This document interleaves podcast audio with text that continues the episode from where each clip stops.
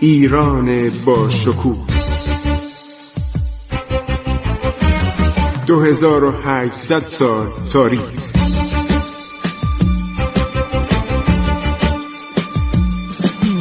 عبور از تاریخ.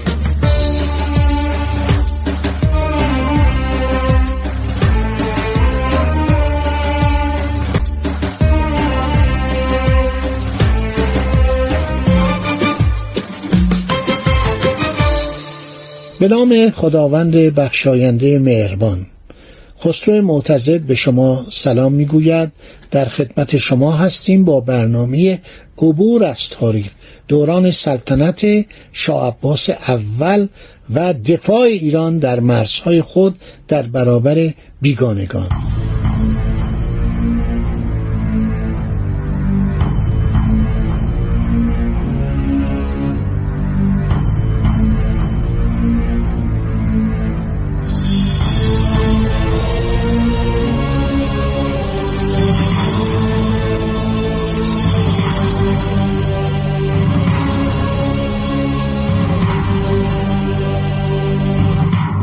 در اوائل سال 1023 عرض شود که سفیر اسپانیا را از ایران بیرون می‌کنن و دولت ایران با شرکت هند شرقی انگلیس مینشینه و مذاکره می‌کنه که ناوگانش میان به ایران. امام قلی خان با نمایندگان شرکت انگلیسی داخل مذاکره میشه. یک شخص است به نام ویلیام فلور. این مورخ معاصر هلندی زبان فارسی مثل من و شما صحبت می‌کنه. هفتش تا کتاب عالی نوشته. درباره دوران صفویه و مخصوصا دوران نادرشاه و کریم خان زند. درباره این وقایع همه رو نوشته اسناد کمپانی هند شرقی انگلیس و کمپانی هند شرقی هلند رو به دست آورده. من کتابی نوشتم برای نیروی دریایی در دو جلد منتشر شده و جلد سومش در همین ماه آذر منتشر میشه. بسیار مفصل تمام این اسناد و مدارک که پیدا شده در بایگانی های اسپانیا در بایگانی های پرتغال همینطور در دفاتر کمپانی هند شرقی هلند و کمپانی هند شرقی انگلیس اینا رو مع واسطه بالاخره پیدا کردیم و گذاشتیم. از وزارت خارجه گرفتم از جای دیگه گرفتم از کتابا در آوردم همه اینها رو واقعا فوق العاده است. مخصوصا برای سوژه فیلم های دریایی و فیلم های جنگی. نمایندگان شرکت هند شرقی انگلیس در مینا با امام قلی خان عهدنامه بستند قرار شد که ایرانی ها از خشکی و انگلیسی ها از دریا به قشم و هرمز حمله کنند. پس از فتح غنایم را به تصاوی تقسیم کنند. مخارج کشتیا و مساله جنگی رو دو طرف نصف به نصف بپردازند و از اسرا مسلمانان به ایرانی ها و ایسویان به استثنای حاکم پرتغالی هرمز که باید به ایران تسلیم می‌شد به انگلیسی ها واگذار شوند. حاصل گمرک هرمز بین دو طرف تقسیم شود. اجناسی که انگلیسی ها برای شاه و والی فارس وارد می‌کنن از پرداخت حقوق گمرکی معاف باشن این قرارداد من مفصل در جلد دوم نوشتم. جلد دوم تاریخ نیروی دریایی ایران.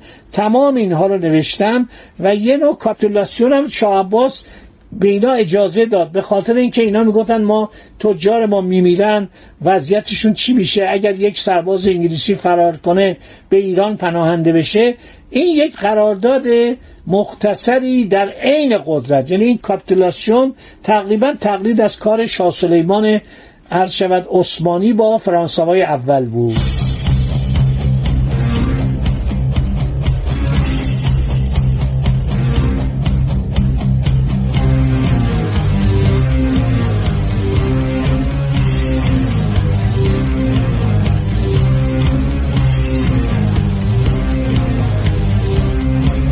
بدین ترتیب دولت ایران با کمک نیروهای انگلیسی و ناوگان توپدارشون حمله می‌کنه. این کمپانی هند شرقی انگلیس در کارهای خودش دخالت تام داشت. یعنی محتاج اجازه دولت انگلیس نبود. و بعدا دولت انگلیس اینا رو سرزنش کرد که شما چرا وارد این جنگ شدید و کی به شما اجازه داده بود؟ اینا هم گفتن آقا ما مسئله ما ایجاب می‌کرد.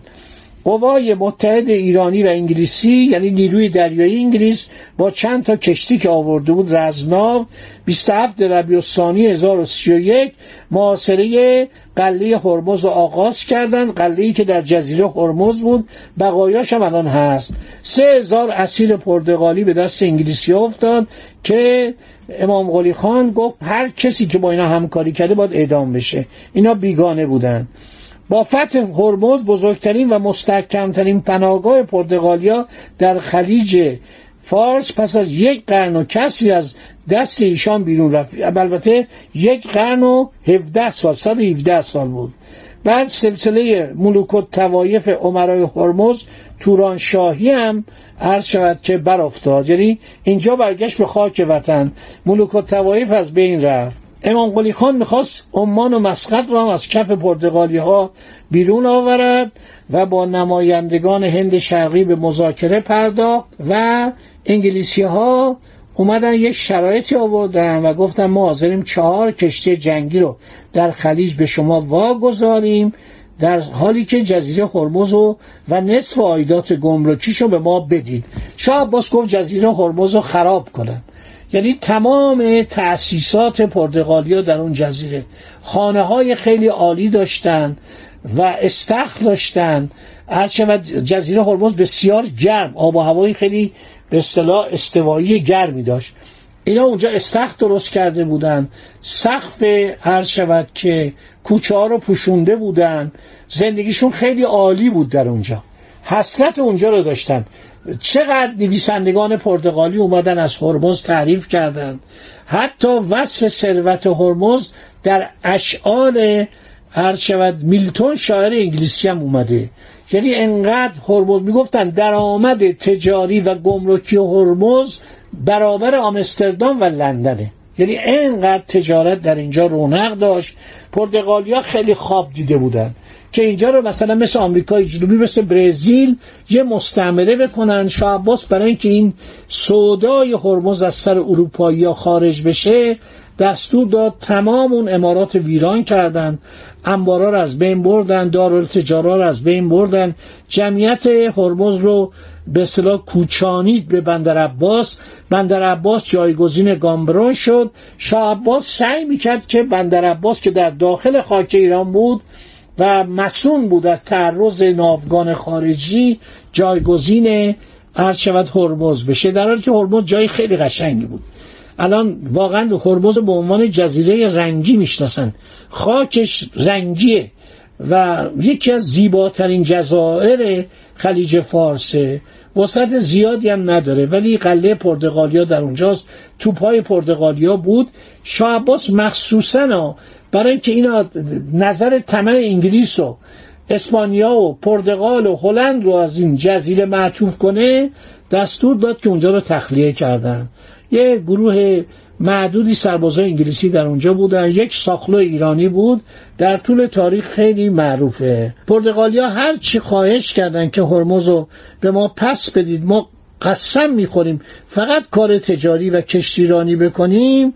هر شود که شاه زیر بار نرفت. بعد گفت بریم بحرین شما سید مروارید بکنید. در بندر شود کنج در شمال شرقی بندر لنگه برای خودتون قله و دارالتجارو به صلاح اسکله های کشتی سازی بسازید که پرتغالی ها تا زمان مرگ نادرشاه در این بندر کنگ بودن.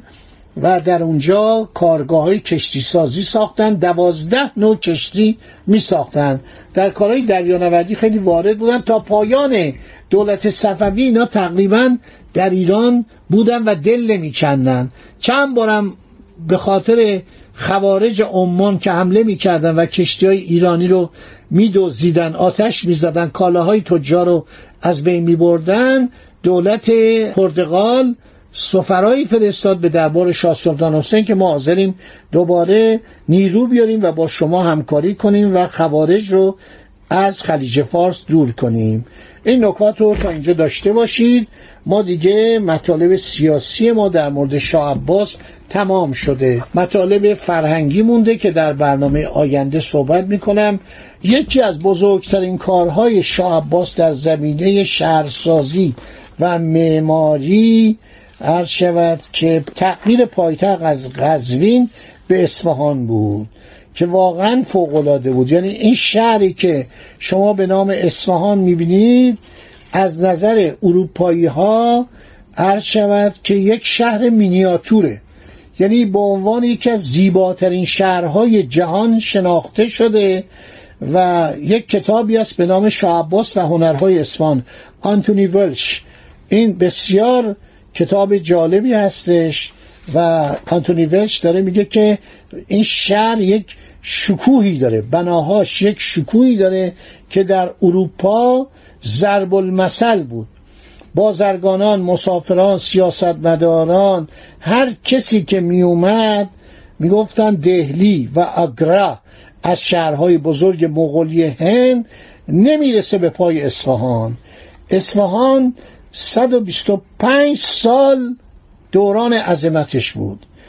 امارات زیاد خیابونی به نام چارباغ عرض شود ساختمان های سلطنتی مساجد با عظمت عرض شود ظروف صفوالین تمام عرض شود که انواع کاشی های چینی نقاشی خطاطی کارهای فلزی همه اینها اصفهان رو به اوج شهرت رساند شما بسیاری از اروپایی ها رو می‌شناسید و می‌خوانید. آثارشون هست که میومدن اصفهان که یک تیکه کاشی به دستشون برسه با خودشون ببرن.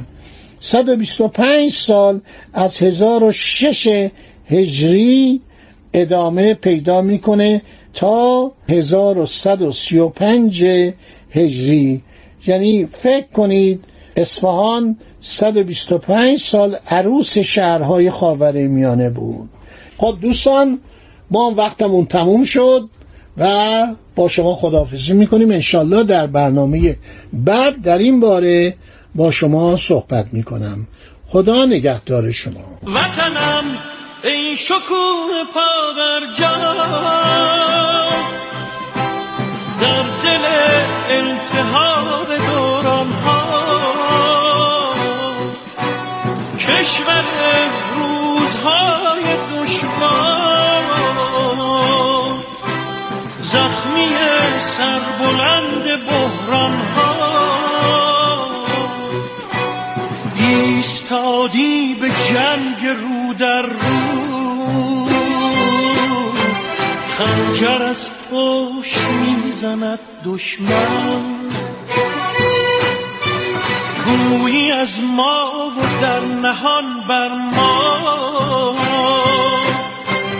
وطنم پشت حیله را بشکن. وطنم ای شکوه پا بر در دل انتحار دوران ها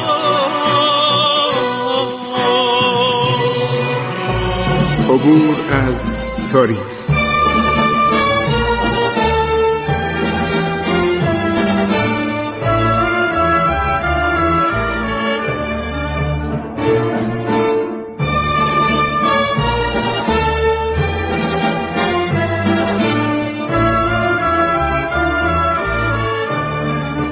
ایران با شکوه. 2800 سال تاریخ. سرگذشت ایران ما به روایت خسرو معتزد.